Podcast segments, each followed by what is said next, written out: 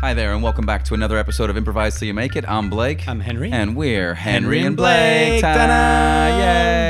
This is a podcast all about the improv mindset. And on this podcast, we talk with other improvisers about how they use the improv mindset on stage and how or if they apply it to their lives off stage to live brighter, fuller, more exciting lives. Uh, and throughout the way, we're going to be inspired by our conversations to cut into wacky, zany improv scenes done on the spot. Exactly. Today we are joined by none other than the one and only Carl Clancy, everybody. Hello. Hi, Carl. Hi, Carl. Hi guys, thanks for having me. Thanks for being here. Yeah. And thanks for your patience. Uh, for those of you who are not in the room with us, which is everyone listening except the three of us, that was the fifth take of that intro, uh, which is shocking. You It's- nailed it the fifth time though. it- Yeah. Well, I still stumbled a bit, but I got to be honest, it's usually a one take kind of thing. And today Mm. I was just not my day. So, Carl, thanks for your patience. Henry, Sure. thanks for your patience. A diesel start, but A we're di- there. a diesel start. What is Yeah. what is a diesel start? uh, that's what we say in, in, in, in French. It's a French thing, I guess. But like you know, the, the, the diesel gasoline car, like just Yeah. I mean, they they they start slower okay. Then the normal gasoline. Yeah, that cars. makes sense to me. Yeah. That also makes sense, I guess. Everyone, wait one second.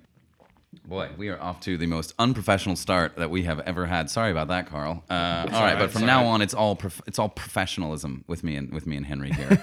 Do I have to be professional? no, well, no, no, No. we would Yeah. so much prefer it if you didn't. A lot of people ask. Yes, you may curse on this podcast. Oh, great. Uh, so if you feel that you know you don't have to, you know, may, you know, but if you want to, it's Probably gonna happen. I'll be honest. Yeah. yeah. yeah. Now that the, the blinkers are off. okay, great. Uh, Carl, tell us a little bit about yourself. What's your deal? What are you doing here in Berlin? Where are you from, etc. Oh wow. Um, well, I'm Carl. I'm from Dublin in Ireland. Um, I moved here about five years ago and uh, started doing improv here about three years ago. Okay. Um, and yeah, I suppose I think my time in Berlin has been divided very starkly between pre-improv and post-improv. my whole kind of lifestyle changed. My whole life has been pre-improv, post-improv. Yeah, the first two years was just kind of typical move to Berlin, kind of have a good time partying, and uh, then I discovered improv, and I'm like, there's more, there's more. I can, Ooh, another layer of this city. Wow. I can, I can go to sleep every night of the week and still enjoy my life. Um, what what got you into improv in the first place? How did you sort of like stumble into this? um, fear got me into it. Okay. honestly, uh, I, I, I've been like a comedy fan my entire life. Grew up watching brilliant British and American comedies with my family uh, when I was much too young to. Um, in front of the TV every night, and then got into, into watching stand up in a big way. I never really felt like I, I couldn't really see a path into it in Dublin, you know, other than just fucking get up and do it. But Yeah. the amount of steps to get through to do that, it's just like terror the whole way. And um, I started watching st- stand up here a bit as well, and realized there was a, a, a class for that. And um, I basically just chickened out of signing up for that class when I saw they also had improv classes. I was like, well, let's see. If I try to do stand up, I will inevitably forget all my jokes and stuff. Um, but if I have maybe an improv background, I'll be able to lean on that. Yeah. Uh, I've come to realize that's not exactly how it works, but uh, I tried out an improv class and just instantly fell in love with it. Yeah. And yeah, um, little else has occupied my thoughts since in the last three years. Yeah. Uh, so I'm I'm very grateful for that. It's a rare instance in my life, I think, where completely chickening out of something has has worked well for me. But uh, I try not to make a habit of it. So uh, yeah, that's my story. Well, right on. Well, thanks so much for being with us here today, Carl. Um, we just wanted to. I was just a bit curious. I wanted to dig into this a little, a little bit. Uh, you have so many great skills as an improviser. You're such a, a great performer, and it's always such a joy to watch you on stage. I'm curious. First of all, do you have any performance background at all uh, before you started doing improv? No. So that was like your first taste of stage life. Yeah, absolutely. Yeah. Okay. Um, I mean, I suppose I did debating in school and was always really scared of that. Um, uh, but was like, I should do this. This Yeah. is a good thing. Um, but yeah, I think, yeah, I think anyone, I think everyone should do an improv course, uh, even if you have no intention of ever doing it on stage. I honestly think that there's very few types of people who wouldn't benefit from it in some way or another. Yeah, definitely. Um, even yeah, just to get a different perspective on things and. I mean, it's just fun, you know. It's just fun, And- or terrifying if you're that type of person. you know? Carl, you have uh, many talents, as I said, as an improviser and a performer. But one of them that I think for me stands out in particular is your ability to do imitations or like impersonations and accents in particular. When did this start, and how did you sort of hone your skills, so to speak? Interesting question. Well, I mean, it's uh, since as lo- for as long as I can remember, I've been doing that. Um, one thing you might not know about growing up in Ireland is like we've got um, well, when I grew up, only two television stations that were really bad. And mainly showed uh, shows from the US and the UK. We also got all the UK stations for free in Dublin, like BBC and Channel 4 and UTV and stuff. Um, so compared to a lot of people in the Anglophone world, I think Australians are similar in that a lot of Australians are really good at accents. But we're just bombarded with other accents when we're growing up. Right. And myself and my older brother John used to just like we just fuck around the whole time. We were just constantly. You say, "What's my performance background?" It's fucking around with my brother and my friends. Like that's kind of how we interact It's with each other. life improv via Ireland. Yeah, we're just doing bits, but um, yeah, we're constantly bombarded in the news with like you know accents from all over the UK, Scottish accents, Northern Irish accents, and I think with accents, it's just the more you're exposed to them, you'll get better at them. But Yeah. if you are not exposed to them, how would you know how to do it? You know what I mean? Yeah, right. Yeah. And I do it like I talk to myself. I work from home on my own. I talk to myself all day. I talk to the dog. I'm just ranting in a Scottish accent in the mirror the whole time. It's not In a mirror, no less. You're like, I'm Yeah. taking a break from work to go have a Scottish moment in the mirror with if I'm like washing my face, I'm just shutting on like a newsreader or something. Do you have an, an impersonation or an accent? Do you have one that you really love doing, like one that just tickles your heart? Um, I mean, there's a few. I, my Scottish is like my favorite accent after maybe Icelandic, but I'm a long way from nailing that. That's a t- that's a that's a subtle one. Yeah, and there's so many levels of it because like some they all the Icelandic people, most of them have such great English Yeah. that they don't really have much of an accent.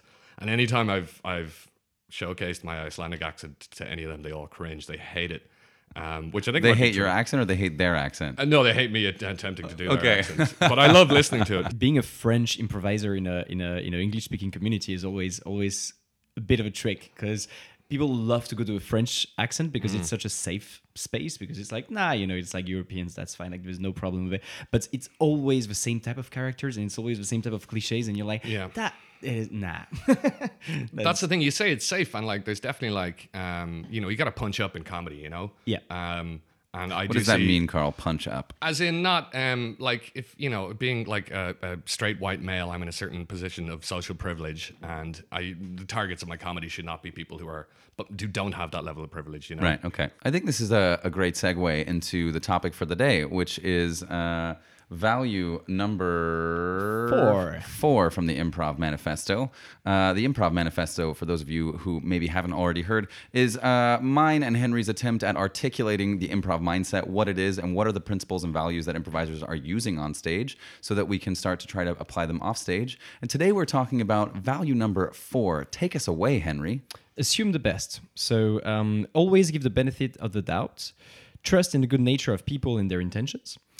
And when in doubt, ask for an explanation. Um, so yeah, Carl, what what does assuming the best is? Is that a thing that you do when you go on an improv stage, or, or is that something you think about? Um, yeah, yeah, I would say so. Um, and definitely in life as well. Um, and I think it's something that's kind of that I've started thinking about more. I would say the last three years as the world descends into fascism, essentially. Um, Yeah. and it can't be that you know, forty nine percent of American people are full on hateful racists. You know what I mean?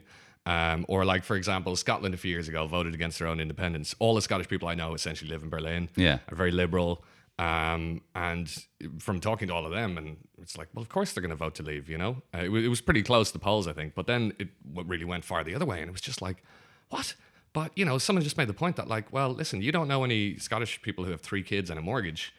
Yeah. Um, that's a leap into the unknown. Becoming independent if you're in that situation, it's like, yeah, you gotta you gotta definitely like think outside your own bubble. And like, I don't live those people's experience. So yeah, uh, so far as assuming the best goes, it's like, I think most people are good. You know, I don't think everyone is good, but I think most people do kind of want the want the same things. You know, it's an interesting segue between like what we were talking about with accents and, and like Hmm. doing good or bad accents being somebody on stage watching people being the stereotype of where we come from etc how would assume the best work in that case Um, I What does it mean to you? That's a tough question. Uh, early on in my improv career, I had a, an interesting moment, a teachable moment where it was like a short form step out game. It was uh, uh, top that. Yeah. We're, we're, we're, we're doing the same physical action over and over and trying to find new reasons for what it is. And I, yeah, this is going to sound terrible, but but bear, bear with me. I'm like swinging my hand forward. I'm like, I'm uh, whipping my slave. Now, in my head, I was in a Berlin sex dungeon, whipping, uh, consensually whipping my sex slave, and everyone of was having a good time. And there was this gasp from the audience, and I look, I'm like, oh, sex slave, sex slave, and then there's a big laugh.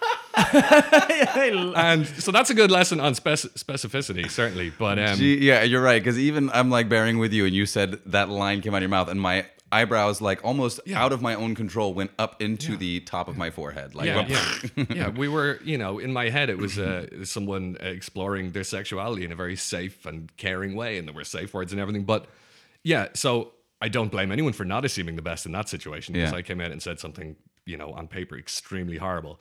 But um, yeah, I, I, I suppose it seemed the best. Like you definitely get people kind of saying off-color things or you know do- getting into dodgy areas and.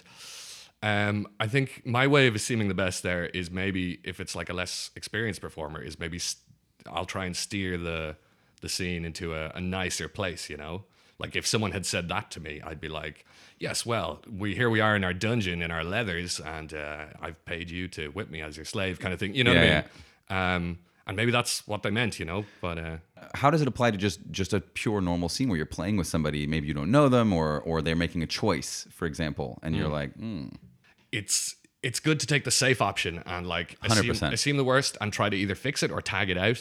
I've had bad experiences attempting by thinking I can fix this dodgy scene, and it just makes it much worse, which is usually what will happen. Um, but I think I certainly like if if I see someone making a mistake like that, I'm not gonna.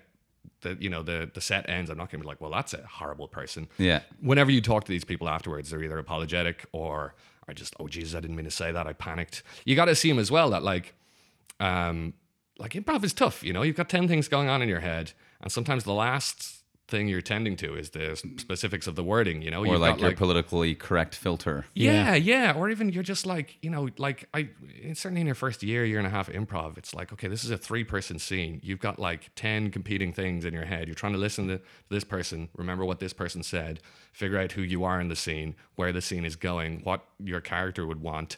Am I facing the audience? What was the name of that character? Yeah. And it's very easy to get things wrong. I mean, I, you know, I still fuck things up.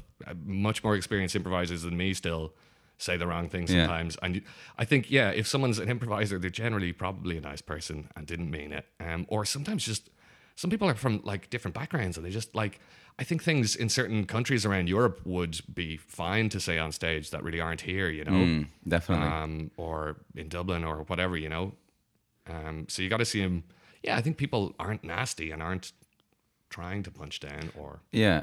And what and I, and I think it's definitely true, definitely true in scenes where people are bringing up sort of like questionable material, right? Like we we have I, I think it's important. You have to assume like, all right, you're not trying to be mean or nasty or punch down. Maybe you're accidentally punching down, or maybe you just don't know that you shouldn't punch down. Maybe you don't understand what that means to be someone in a mm-hmm. certain you know hierarchical position in our society, Yeah. and to be like you know making jokes that are or, or yeah like basically making fun of people right? Yeah. And- which is which is in essence what punching down is. Mm. You have to kind of assume like you're not a bad person. You're probably confused and i'm not gonna like just ostracize you when you get off stage. Maybe we can have a chat and like talk about why that's not a mm. great decision you made. But i wonder how does it apply to not controversial things? Like like we walk on stage and i'm and you're you're just i make a choice or a decision that you're just you weren't expecting or wasn't maybe the mm. direction that you kind of thought the thing was going what does assume the best mean in that situation Well, I can't remember. There was some podcast, maybe a UCB teachers podcast or something, where someone said if you find yourself, if you're on a team or something, there's someone who you don't really, you don't play well with, or you think, oh, I'm a better improviser than them, or oh, this person's always making bad decisions.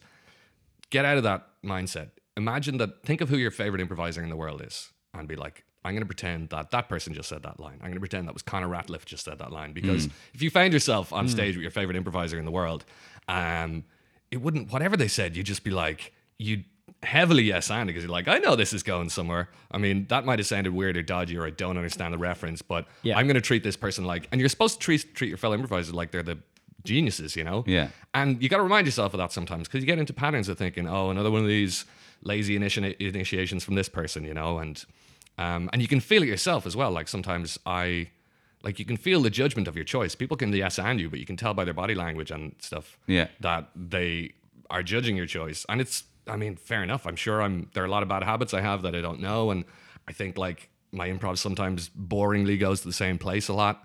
Um, but I think, yeah, if you really like, yeah, I'm lucky enough to be on teams where we all really do trust each other. Yeah. And no matter if you're like, yeah, someone comes out and you realize they've missed something from the the opening or they've gotten a word wrong or something, and you just be like, yeah, this is this is you know what I mean? That's Heather Ann Campbell saying that, you know? yeah right Great improviser for anyone who doesn't know, you know, because yeah, and just treat them like they are geniuses, and the scene will go better. That's a good trick, but the reality is like you spend 99% of your life out of an improv stage. So, mm. you know what I mean? Like it's something that you need to apply. It's interesting that you can apply that to your life or it should be applied to your life first. Yeah. So, I've I've like I'd say at least once, maybe twice, sort of mended real world relationships on stage with people, you know? Where like someone has a way of approaching things that you don't really like, or you kind of like, you feel they're a bit stubborn or something. And then when you're on an, in an improv scene with them, you're like, I, I, I'm pretty sure this person has this type of scene in mind for this, and I'm just going to 100% go with it. And it goes really well. And you're like, I mean, I could do that when we, you know, when we're working together, or you know what I mean. This we is- cut to um, a back alley um, at a corner of a street where three gangsters are watching the entrance of a bank. Um, two of them are heavy armed, and one of them just has nothing. Uh, they're all internationals. One of them is uh, Russian, uh, one of them is Scottish, and one of them is uh, Irish. I- all right, uh, all right, guys. I think we should go to that bank, and uh, and I think that uh, you, the Irish guy, you should go uh, first. Um, yeah, I'm I'm happy to do that, but um, I don't have any. I don't have my shooter with me. I'm I'm, I'm unarmed. Is that that'll be fine? Do you reckon? Yeah, yeah. I mean, trust trust us on this one. We we, we train you well. People like I've heard stories of people holding up banks with screwdrivers. Um, I don't. Let me see what I've got. I've got uh, I've got a metal credit card. That do you reckon that might Yeah, you can. you can could cut yourself on that? can do do those viral shuriken. You can throw that as a ninja weapon. Uh, well, no, I, I do need this now, and I'd rather not leave any evidence at the scene. I think it, that'll probably be fairly traceable back for me now. All right, listen. Now, you're here in this group, yeah? Right? Yeah, yeah. You need to trust us. We have decided not to give you a weapon. Oh, all right. I didn't realize that was. And I'd prefer if you didn't use some sort of improvised armament, you know. Alright. Just, we've got the guns. We're going to send you in there and we need you to trust that's the way it's supposed to go down. All right. Well, I mean, I can use my famous Dublin charm. Uh, maybe they'll just give me all the cash. Uh, that's that gets me through a lot of scrapes generally. That is exactly what we had in mind. That is what we were thinking. Ah, we were brilliant. Like, We're on "Alright, the same page." We need to get an Irish guy on our team, not because you're particularly well known for your Krav Maga or your Kung Fu or your even your shooting skills, but because you're so goddamn charming. Ah, stop it, Jesus! You're you're you're too kind. You're too kind. You know, I really love working with you guys. Uh, I didn't, you know, I was a little apprehensive at first, but I really feel like we've gelled well as a little criminal organization. I really feel like you guys have, you, you got me back. Oh, we've got your back, that's for sure. We're going to send you right in there, but we're standing right out here with the arms, the weapons, and the and, and the brute force. Great move, Russia. We do. Yeah, uh, you know, I wanted to tell you uh, in our last training session when we were firing at the targets. You know, you obviously weren't because we haven't given you a gun, but No. it really, I could tell you were rooting for me as I was pulling the trigger and hitting that paper target. I was, I was, and you know, after after these were finished, I went over and I had a word with the targets themselves because I Did was, you? yeah, I was rooting for them as well in, in some regard. You know, you missed a few times, Mm. and I think it's very good to kind of you know encourage everyone. It's it's a very one way process the the target practice, you know. And uh, I feel like me and uh, me and that shattered target kind of connected on some level, and hopefully go for a few points someday. Did, what, that is amazing. You talked to an inanimate object. Yeah, Is, yeah, yeah. is, is really good. I think that you, you, you're really bringing something intellectual to this group. What did you learn? what what did I learn from him? Um, I suppose a valuable lesson I learned from that that, that target was that uh, it's it's always it's important not to not to stagnate in life. You know, uh, you got to keep on moving forward in your personal life, in your career. If you stay in the one place the whole time, you're going to take a lot of punishment. I See, think. that is what I've been telling you, Dimitri, and that is what I've, that is exactly right. That's what I've been telling you. That's what I've been saying. We need to stop using just these tiny pistols. We need to upgrade. You know, we need to go further in our career. That I know. I know a guy. I know a guy who was bar- barring tanks. We should a guy who tanks. was. Sorry, your accent's a bit. your accent's very thick there. Da. It's not a laughing matter, mate. Come on. Ah, Jays, if I we, if we can't have a laugh when we're about to rob a bank, lads, come on. Here, have a have a swig off that. Have a swig off my hip flask of whiskey there. Oh, the Come hip flask of whiskey. Also, why we brought an Irish guy along, with thought, Ah, listen, right, stop he's it, will gonna, ya? He's gonna, he's gonna lighten the load. You're right. I'm being a bit, I'm being a bit strict here. You're right. You're right. Sorry, sorry. I'm, I'm losing my accent because of you guys. I spent too much time with you. well, that's what happens. You know, it's a thing of alpha males. Did you know that? No, go this on. is actually true. People, humans, as a sign of uh, submission to the alpha male, will pick up the accents of other people, uh, particularly he or she who is the alpha person in the group. Other people will start to mimic their accent subconsciously. I don't think we have an alpha, lads. I feel like I'm on the same level with you boys. Well, that is exactly what That- we want you to feel. That is, but interestingly, I'm not so sure. I feel the same way because I've been noticing my accent slipping a bit. Ah, don't worry about it. Listen, lads, come here to me. I couldn't bear to lose EDUs as friends. And I, I'm a little worried. I, I don't know much about robbing banks now, but a lot of technology these days. I think we might be safer off just going for an L point and hashing it out, you know, having a bit of a chat. Ha- ha- having a bit of a chat. Yeah, yeah. I mean, it's it's it's it's it's one thing charming someone over a point, but if you're trying to charm someone across a, a, a bulletproof glass uh, divider in the bank, I don't know. I don't know how far I'm gonna get now. Maybe, maybe you're right. Maybe, maybe, maybe that's the best, the best. What is going on with my accent over here? Hey, since when did you become the alpha male of this group? Uh, I don't know. I don't know if I believe in all that status stuff. You know, maybe it's just that my, my charms are rubbing off on you. You know, Well, your charms are certainly rubbing off. Look at that. It's a, I, I'm so confused. Jesus, you sound exactly like me. That's fucking weird. That is what's so weird. I sound just like you. oh, Jesus Christ! Ah, guys, uh, be be be careful uh, here. Uh, we all uh, changing right now. It's a bit weird.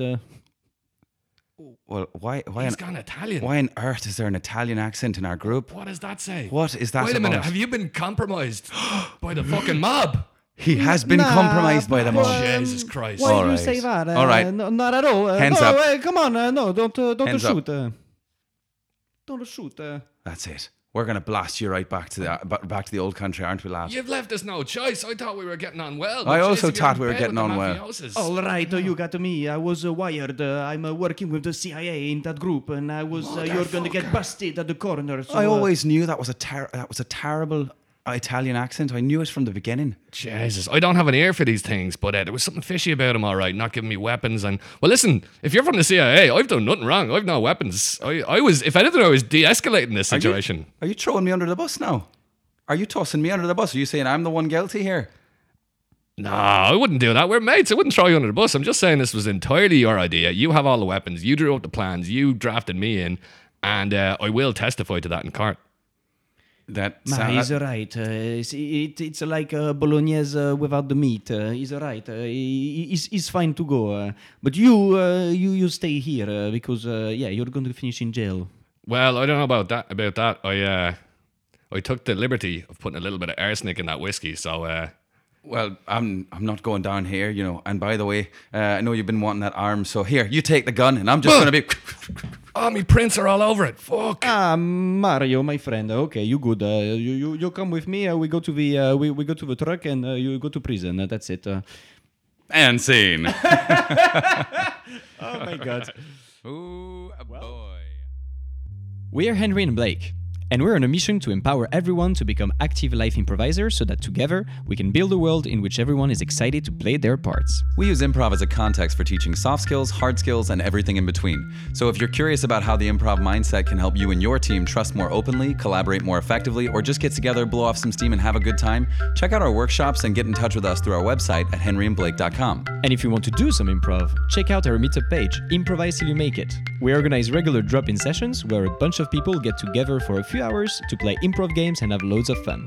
It's open to all improv experience levels, and we usually go for a drink and hang out after. And if you want to see some improv, you can check out our improv team, Skeleton Brains, on a stage near you. We play live English improv shows all across Berlin and further afield. So if you want to find out where you can see us next, check out our Facebook page or our Instagram page at Skeleton Brains.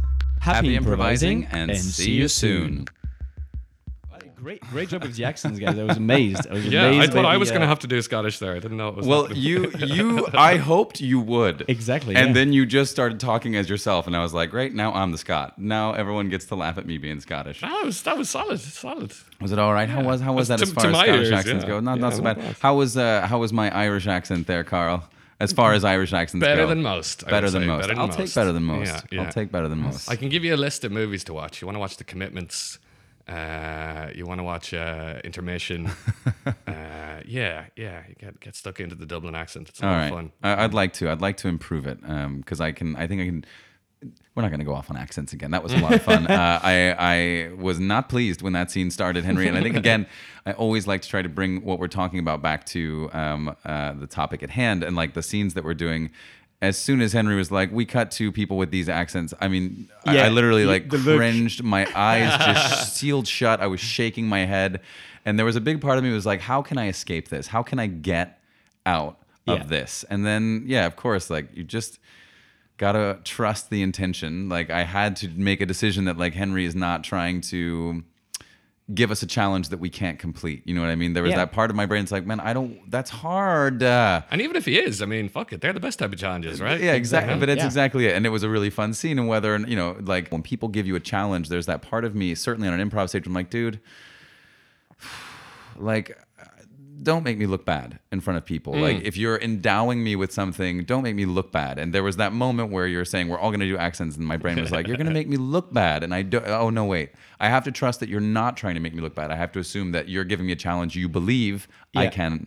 I can accomplish. you know? Or it was wrong and it was terrible, but you've got a good story, you know? I mean, I think a lot of the time in improv, looking bad is the funny thing, you know? we kind of touched on this briefly, and I'm curious to sort of just explore it very for a, a little while. Um, trust in the good nature of people and their intentions. Um, how relevant do you feel that that is, and how like how applicable is that to life? I mean, can we? Should we? Do we?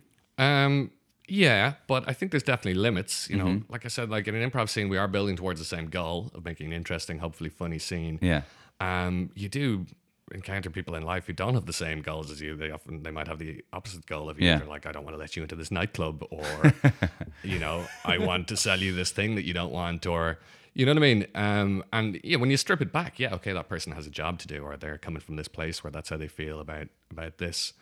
Um, but yeah, I don't know. I don't know. Um, Because I mean, even that example of like, oh, the bouncer won't let me into the club. It's Hmm. easy to take that personally until you've been to Berghain and you've been in there, Yeah. and you're like, oh, you don't let people in here because if you just let anyone in here, this club would not be this club. Like your your intention is not to offend me personally by not letting me in. For example, Hmm. I try to look at it as you. Now, I happen to be exactly the kind of person you want to let in this club because I'm going to have a great time in there. Hmm. But I understand that you don't necessarily think that or know that, or maybe I'm not the right person for this time of day. Maybe there's too many of me in there already. Yeah. You know what I mean? Like it's not you. I don't like. You're you're getting. You're not gonna. I assume you're. I don't like you. You're not getting in. It's. I would let you in maybe, but it's just not the right vibe, and it's gonna. That's not. That's not it. Sometimes you walk in and you were worried about what you were wearing, how you were standing, your eye contact you're making. Sometimes you walk in, you look around, they let, and you're like, they let all these dickheads in. You know what I mean? Yeah. like it's definitely. I think the first time I was there was about ten years ago, and it's definitely changed a lot. And I mean, one thing is okay, everyone's gotten younger, but no, they haven't. It's the same age. I've just gotten Yeah, older. yeah. But um, talking about Berghain, I was gonna say like like uh, another rule of improv: don't talk about Berghain. yeah, that is. I wish. I wish I could like. I wish. I, I wish that was a hard and fast one that people taught. Uh, I think if I'm ever teaching a class in Berlin, I will teach that. Yeah. So, based so let's take the conversation away from Berghain, and I think the still the question still stands. Like, yeah, how does it work with? What does it mean to trust in the good nature of people, and should we, or can we, or like nobody probably wants to be like a hijacker or a robber in life or whatever, and Yes. you know their life has led them that way, or there are circumstances that you don't know about at all. So I think you can assume the best that like they're probably trying to feed their family, or they have an addiction and they're trying to feed that, and the addiction is a result of psychological problems, and you don't know anything about that. But a friend of mine, a good friend of mine, was recently somewhere in and around Dublin in his car, and he basically got like hijacked by a guy on foot. I think I don't know if he was stopped in traffic or where he was, but this guy had like a chef's roll of knives, and, oh like, my God. pulled out a kitchen knife and like opened the door.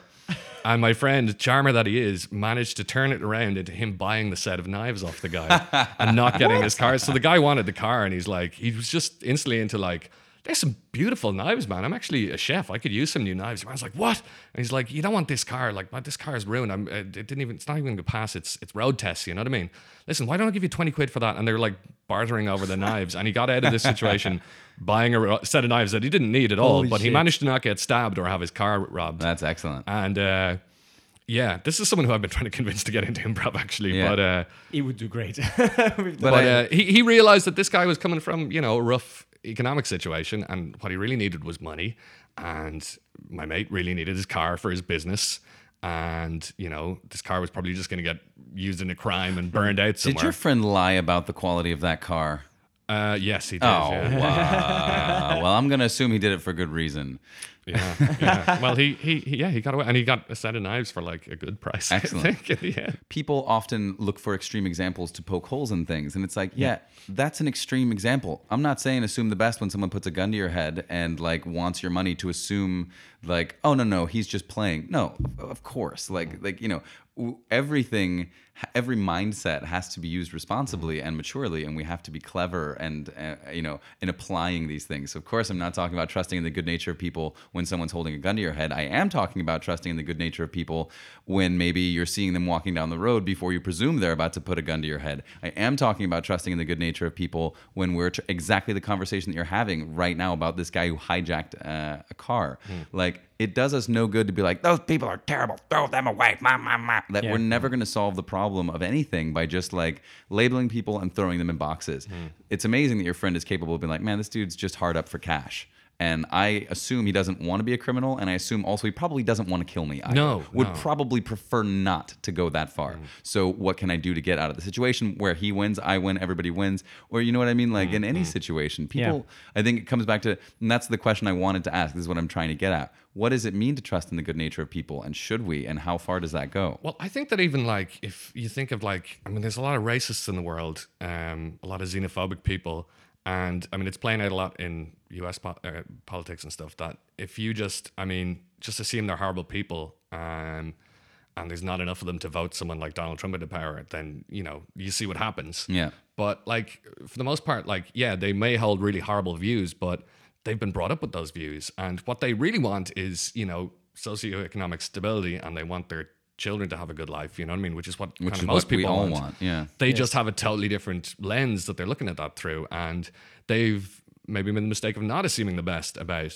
you know immigrants or whoever they Whatever blame yeah. for their problem, and they don't realize that it's actually the rich white people who have got them into this situation because Carl has a clear political opinion on this matter, and Yeah. there is nothing wrong with that. Yeah, but I think like even like you know like a horrible racist person is probably a good person in a way. They just uh, they just are wrong about stuff, or they just, they they've been brought up with you know views that kind of Yes. Well, and, and I think this is this is exactly the kind of question that I wanted to dig into. So let's take, for example, person with prejudice X, whoever that is, in whatever prejudice, whatever direction that goes. How does it benefit us as people who are not sharing that prejudice, uh, whatever that prejudice may be, to assume the best of that person? Does it help us? Is it useful for us to assume the best? Like, what's your what's your thought on that? Well, um, so in the last couple of years, Ireland voted to uh, decri- or legalize abortion and to, I think the term is legalize gay marriage.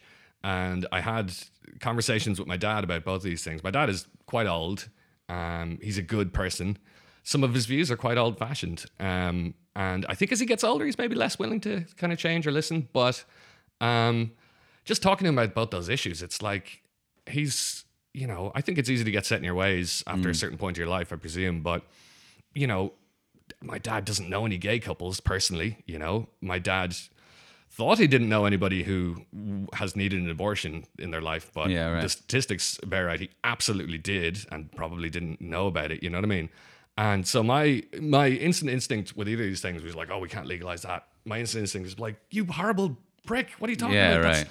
But it's like you got to be like, okay, I understand exactly where you're coming from. Like I think there's So how did that affect the conversation that you had with him, as opposed to like it, it just he's a bad person, I don't. Well, he just he wouldn't listen to me the first time because Yeah. I was just like ranting at him basically. And Yeah. the second time I actually sat down and listened to his views, even though there were times I wanted to inter- interject and be like, "No, you're fucking wrong," but Yeah. just like, "Mm-hmm, okay," and just try to be patient and take deep breaths, and then you know slowly go through his points and be like, "Here's why that's not an issue," or "Here's where you've been misled on that," or "Here's why I think compassion is is better than."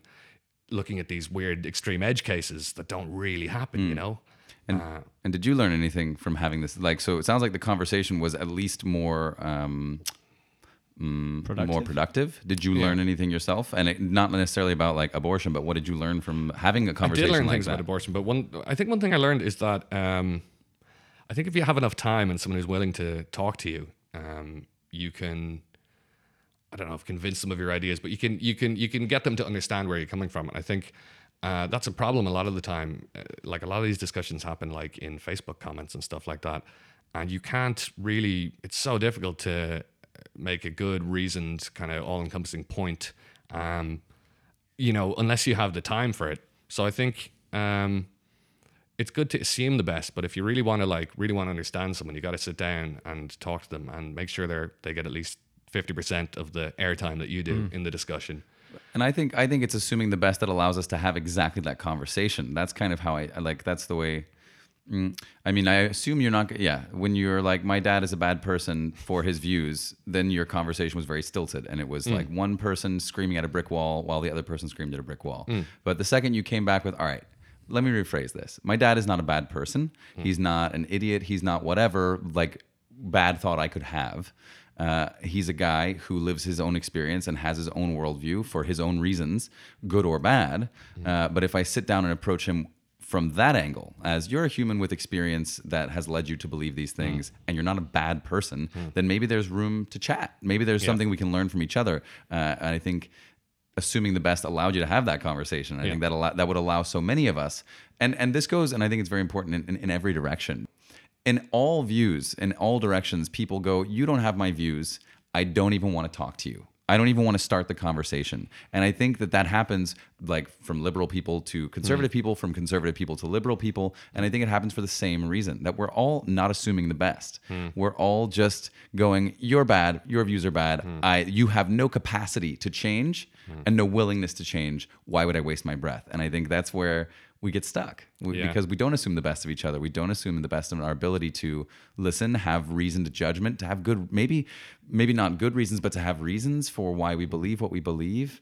Uh, and I think assuming the best just gives us at least it opens the door to a conversation that might not otherwise happen. I think one thing that I try to keep in mind these days is like I find it hard. I, I don't like trusting people. I don't like listening to people who talk in absolutes. You know, Uh, couldn't and keep I think agree. to assume the best is to like, um, like I try to be changeable in my opinions. Yeah. I don't claim to be an expert on anything at all, really, and that you know. There's only so much I can know about any topic, and I do when I have the time like talking to people who have very different views to me because if they're and often they're you know they're very smart people and you will get information that you didn't have and hopefully you'll be able to give them information that they didn't have um, i want to assume that this person is changeable even if they don't seem it initially even if they're going to rail like oh you libtard cook Yeah. you know it's like I see why you think that. Like I, I look and dress like a libtard cook, if you want to put it that way. And you know, yeah, I'm probably guilty of a lot of biases. You know, I we, we we all all? are. But Of course. people need to realize that everyone is guilty of biases no matter what and you got to be you got to be changeable you can't talk in absolutes ever Yeah. And- And never. never and yeah you got to be kind of sensitive to to that and realize that you shouldn't try necessarily go into a conversation try and change someone's mind but they will respond if you look like you're trying to get their point of view more than put yours forward Yeah. I think we have so much to learn from exactly that. Well, Carl, thanks so much for being on the show with us today. um, we like to wrap things up uh, with a little bit of an improv game. How are you feeling about playing an improv game? um i hope it's one that i'm good at is all so, what we're going to do today is we got a suggestion from an improviser who was on a previous episode of our podcast for characters that we're going to play. Okay. Uh, we're going to play the dating game. Are you familiar with this game? Yeah i think i've seen you guys do it in skeleton brains Exactly. So essentially, here's how this is going to work. You are going to be the uh, the bachelor. Oh, excellent. Who is deciding amongst bachelors and bachelorettes? There is a uh, you know there's a multitude of people on the Sure. stage. There are three, uh, and they are three famous, very well known people. okay And your job is going to be to try to um, use your questions about what they like and what they're like to figure out who they are. And the game will end when you figured out all three. Okay. One of us will be the presenter and one and a character, and one of us will be two characters. okay All right. all right So here's a clip from episode five of Improvise Till You Make It, where we ask our friend and guest Jakob Wagner to give us three suggestions of characters we should play for the dating game. All right, Jakob, we just need three like globally famous people from you that we can use in the next one. All right, you're the Dalai Lama, you're Batman, and um, Wonder Woman. All right, great, Jakob. Thank you so much. We're gonna put this clip in the next uh, in the next episode, so you'll be making an appearance twice. Well, thank you so much. All right, cool. So let's play the dating game. All right, ladies and gentlemen, welcome on the Bachelor game. Uh, today we have uh, three amazing uh, contender uh, trying to win the heart of our bachelorettes. Uh, Cindy, welcome to the show. hi i'm cindy hi Ah, Cindy is amazing, fantastic. So we have those three contenders. Uh, you, you, you can call them uh, um, uh, pers- one, two, three. Um, Okay. And you will be allowed to ask them as many questions as you want. Um, And Wow. towards the end of the show, you will have to tell us uh, with who you want to go a date with. i'm so excited i can't wait All right. So do, should we start? Hi, I'm bachelor number bachelorette number one, and I break all stereotypes and norms. Hello, I'm bachelor number two, and I'm pretty sure you're gonna figure me out right away. Hi, I'm Bachelor number three, and um, I'm looking forward to having a spiritual conversation with you. Wow. Okay. A, a, a, a, lot to digest. Um, let's see. Uh, bachelor number three. Um, Going on first dates with people is one of my favorite things to do because when they when I get them to decide what the date is, I feel like I can learn so much about them. If we were to go on a first date, where would you take me and what would we do? I think we will spend some times in silence, looking at each other's eyes and hmm, oming together. I think it is a very powerful soul binding activity. Wow, that's deep. Okay, okay. And Bachelorette number one. Um, you said that you really like breaking stereotypes and norms. I guess same question. Where would you take me on a first date, and and what would you what would we do? Well, we'd start by doing something very exciting. I would take you to my home island and introduce you to all of the most important women in my life. And then we would wander through the jungle and we would find animals which you would find fascinating and I would show them to you. And then maybe, if you were lucky, we might even put some people behind bars while we're at it. Oh my god, amazing! It, it's too early to make my decision, is it? Because she's got an island. It is it is quite amazing, of course. Uh, But we want to know it a bit more, right? I mean, I'm sure that like especially yeah, okay. Bat- Bachelor number okay, two. Bachelor number two. Um, what do you think is uh, the most? What do you think is the cornerstone of a really strong, healthy, loving relationship? Secrets. Always having secrets and keeping them from each other. Letting people be who they need to be. Wow, wow. Okay, that's a lot to digest. Mm, okay, let's try uh, Bachelor number- three again. What do I want to ask you? Hmm. Oh, Oh, sorry, is what- it- what- what you- were we saying? Were you asleep? Um, no, I was meditating. Okay, okay. That, Very irritating. I'm trying to focus on the game here. that Well, uh, sorry, Bachelor number one. Uh, you're Number um, two. Number two. You are sending me a lot of very negative vibes, and I'm trying to oming out of the room. Okay, okay, I've got it, I've got it. Okay, um, Don't presume to know my vibe.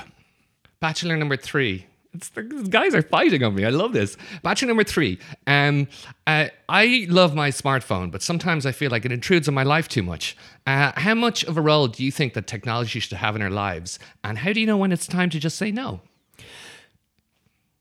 I think that technology is a blessing and a curse. Um, technology is a neutral piece of science that the humans um, use for good and bad things. I think that everything should start from our soul and we should come together, pass by the technology, and go into deeper connections to reach a certain enlightenment. Okay, interesting. Uh, so, Bachelorette number one. Mm-hmm. Hmm. Let's see. So, you've got an island, and you love powerful women. Great. Um, you love putting people behind bars. Not something I've really done on a on a date before. So, I suppose my question for you is, um, what do you think are like some of the biggest injustices in the world, and what do you think we can do about them? The glass ceiling, number one. The patriarchy, number two. And capes. No, I love capes, but that's exactly the that's the biggest injustice in the world. That they're not part of everyday life. We should all be wearing capes. They look magnificent. Okay. Wow. They look really good. Um, They also- look wonderful. Your yours is almost a cape, and let me just tell you that color, magnificent on you. Thank you very much. Is no one going to talk about my cape? Am I just going to be left here, just You- you're- invisible to the world? I've got a cape too. Your cape is really black. I have to say, it's not really a color that is welcoming for other people. Well, nothing about me is supposed to be welcoming. You presume an awful lot for somebody who's supposed to be so goddamn mindful. Can you ask? Can I get a question Yeah, over here? What am I, chopped okay. liver? Uh, bachelor number two. Yes. Um, I work in marketing, so I feel that branding is really, really important. Oh. How do you feel that um, creating a brand for yourself has helped you in your professional and/or personal life? Let me tell you what I think about marketing. Number one, marketing has led to me having one of the most successful businesses in the entire world in a private life. No, wait. Oh, God. I've said too much. Well, Listen, the long and short of it is brand everything. And the more you can brand, the better. Because then people know that they should fear you right just from the sound, from the from the from the symbol that gets blasted into the sky at night. When they see that symbol, it strikes fear straight into their hearts. That's the power of branding. Half of my job is done before I even show up. oh wow, that is such a hot voice. I love. I'm a sucker for a hot voice. I do it to disguise who I really am. It works very well.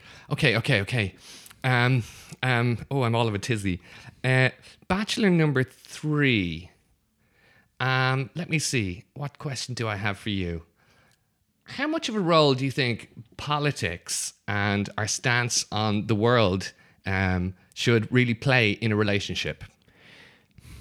I think that the world is at the moment going in a direction that is very hard for me and my people. I think that our neighbor country has been oppressing us for ages. I hate oppression. Yeah, you know what is me it? too. That, that, is, that is it, Bachelor number two. I think that we we we're ruling for the same ideas here. I'd love to have you in, in, in one of our to come with me in the mountain and uh, and come to the monastery and, and and discuss a little bit about your Been there, done that, learned everything I needed, and now I'm ready to bring that oppression to a close all over the world. Wow, I, I love a man who's well traveled. Well, sometimes I have to agree. Sometimes we need to take on the fight. Unfortunately, uh, I mean, our people has been oppressed, and uh, we, we, I'm, I'm deported. I'm, uh, I have to live in a country which is not mine, and uh, to pray every day for the lost souls. Oh, that's so sad. Okay, well. Oh, okay. Oh, so much to digest, but yeah, I think I'm ready to. Oh, Cindy, you're ready. That's Yeah, I really so. Properly think so. amazing. All right, I think that's yeah. We learned definitely a lot about all of those wonderful candidates. Um, all right, now I think you can just tell us um, in order uh, the two candidates that unfortunately will not go with you on a date, and then Mm. you you will finish by telling us who and why you want to go on a date with that person. Well, unfortunately, oh god, it is a tough choice. But um, Bachelor number two, Yeah. uh, Batman. I just, Oh, come on. I just, I, I think it's it's too important to be honest, and I think you having a secret identity, it's just going to get in the way of us having a real clear and honest connection. But I think your voice is super hot, and I think you're you're going to find someone. You are going to find someone, but maybe you just need to open up a bit more. All right, that's it. I'm done dating scene. Back to Tinder with me. Oh, He grapple hooks out of the scene. Wow. Oh my God. Is that his real butt? oh. Oh, it's too late. Too late. Okay, then I would say um, Bachelor number three. Um, should I call yes, you? sorry. Is it Dalai or Mr. Lama? Yes, I am. Okay. Um, I just I'm I'm 24 years of age and I do love an older man, but I want to settle down and have kids someday. Maybe I don't know yet. It's too early to make these decisions. I feel like no offense, but maybe you don't have much time left on the mortal plane. Well, I will completely agree with you that um, my my choice of life and me being the leader of uh, my people is taking a lot of time for me. So I will not be the right person for Aw. for being. He's so zen. Family member. He's so zen. That wasn't tough at all. I can feel the calmness from over here. I can just feel it. And oh, I guess that leaves me. This is why it was an easy choice. Uh, I want to go party with Wonder Woman on her island and put some men behind bars. All right, that's it. I've got my invisible plane waiting out back, Cindy. Let's go. Oh my God. Let's do it. Here we go. We're my going to God, break let's some go. stereotypes and shatter some glass ceilings. Okay, fuck these heels. Mm, mm. Yeah. All right, ladies and gentlemen, I think that Cindy and Wonder Woman are going for a trip. We got our winner. Congratulations! And see. Great job, Carl. Nice Great, job. yeah. Nice job yourselves. Yeah, that was fun. Was that the first time you played that?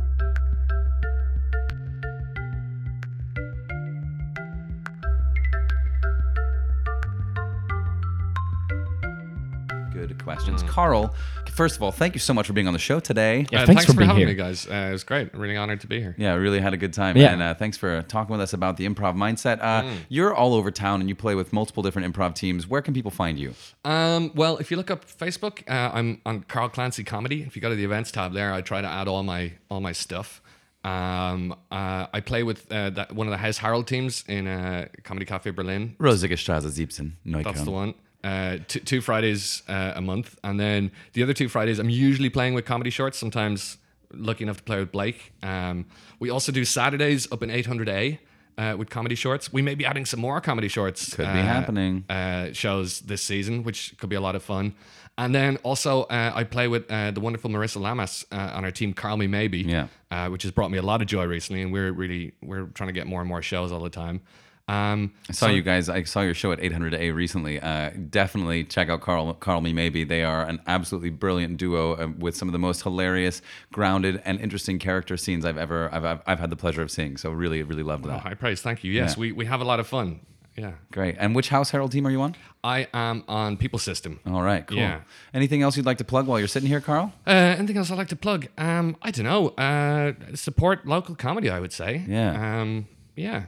Go to go to your friends' shows. Take risks on shows that you don't know anything about. It's all kind of generally cheap. People do it for the love, and I think that really shows through. And you should you should mm. support it. Brilliant. Well, Carl, thank you so much for being here. And I think that Great brings words. us to a close for today. I'm Blake. I'm Henry. And we're Henry Henry, and and Blake. Blake. We'll catch you next time for another episode of Improvise Till You Make It. Bye.